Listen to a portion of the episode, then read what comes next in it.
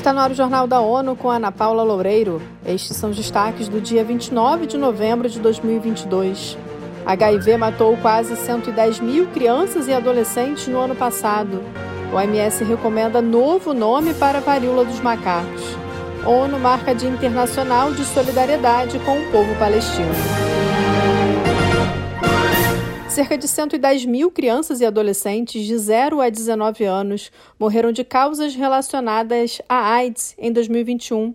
Atualmente, o número de jovens vivendo com HIV é de mais de 2 milhões e meio, com 310 mil novas infecções. Os dados são do mais recente relatório global do Unicef. O documento foi divulgado às vésperas do Dia Mundial de Combate à AIDS, marcado neste 1 de dezembro.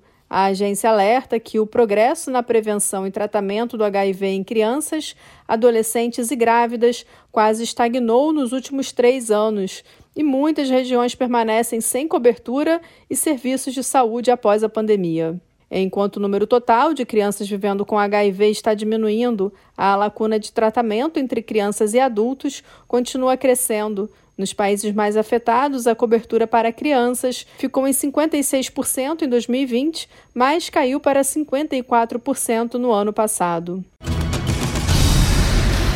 A Organização Mundial da Saúde decidiu mudar o nome da doença varíola dos macacos. Mônica Grayle tem mais informações. A agência da ONU passou a receber relatos de tons racistas e estigmas na internet e em outros contextos em algumas comunidades. Vários indivíduos e países membros expressaram preocupação com esses relatos, em particular e em público, pedindo providências à OMS para aposentar a nomenclatura. O nome da doença passa a ser varíola M e, dentro de um ano, enquanto a mudança ocorre, poderá ser utilizado o termo varíola dos macacos. O diretor-geral da agência, Tedros Ghebreyesus, anunciou que a adoção da nova nomenclatura será em inglês como Mpox. Da ONU News em Nova York, Mônica Grayle. O novo nome já deve figurar oficialmente em 2023.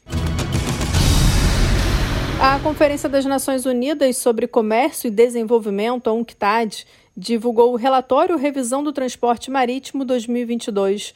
No texto, a agência da ONU pede o aumento do investimento nas cadeias de abastecimento marítimo. Segundo o levantamento, portos, frotas marítimas e conexões precisam estar preparados para futuras crises globais, mudanças climáticas e a transição para uma energia com baixo teor de carbono. O relatório da UNCTAD lembra que a crise da cadeia de abastecimento dos últimos dois anos demonstrou que a lacuna entre a procura e a oferta de capacidade logística marítima levam a aumentos nas taxas de frete, congestionamento e interrupções críticas das cadeias de valor globais. O documento ainda destaca que os navios transportam mais de 80% das mercadorias comercializadas globalmente, sendo a porcentagem ainda mais elevada para a maioria dos países em desenvolvimento. Neste 29 de novembro, as Nações Unidas comemoram o Dia Internacional de Solidariedade com o Povo Palestino. A data é celebrada desde 1977. Mais detalhes com Mayra Lopes. Em sua mensagem este ano, o secretário-geral da ONU, Antônio Guterres, afirma que está profundamente triste com o crescente número de civis palestinos morrendo com a violência na Cisjordânia. Guterres destacou que a posição das Nações Unidas é clara: a paz deve avançar e a ocupação deve terminar. Ele pede que as partes tomem medidas imediatas para reduzir as tensões e quebrar um ciclo mortal.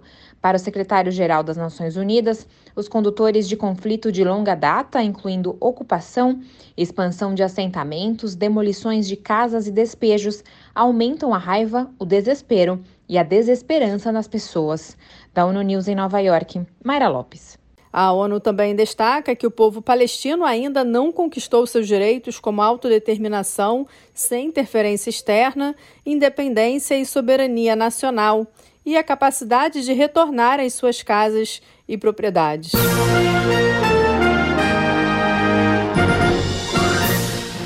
Esse foi o Jornal da ONU. Confira mais detalhes sobre essas e outras notícias no site da ONU News Português e nas nossas redes sociais. Siga a gente no Twitter, arroba ONU News.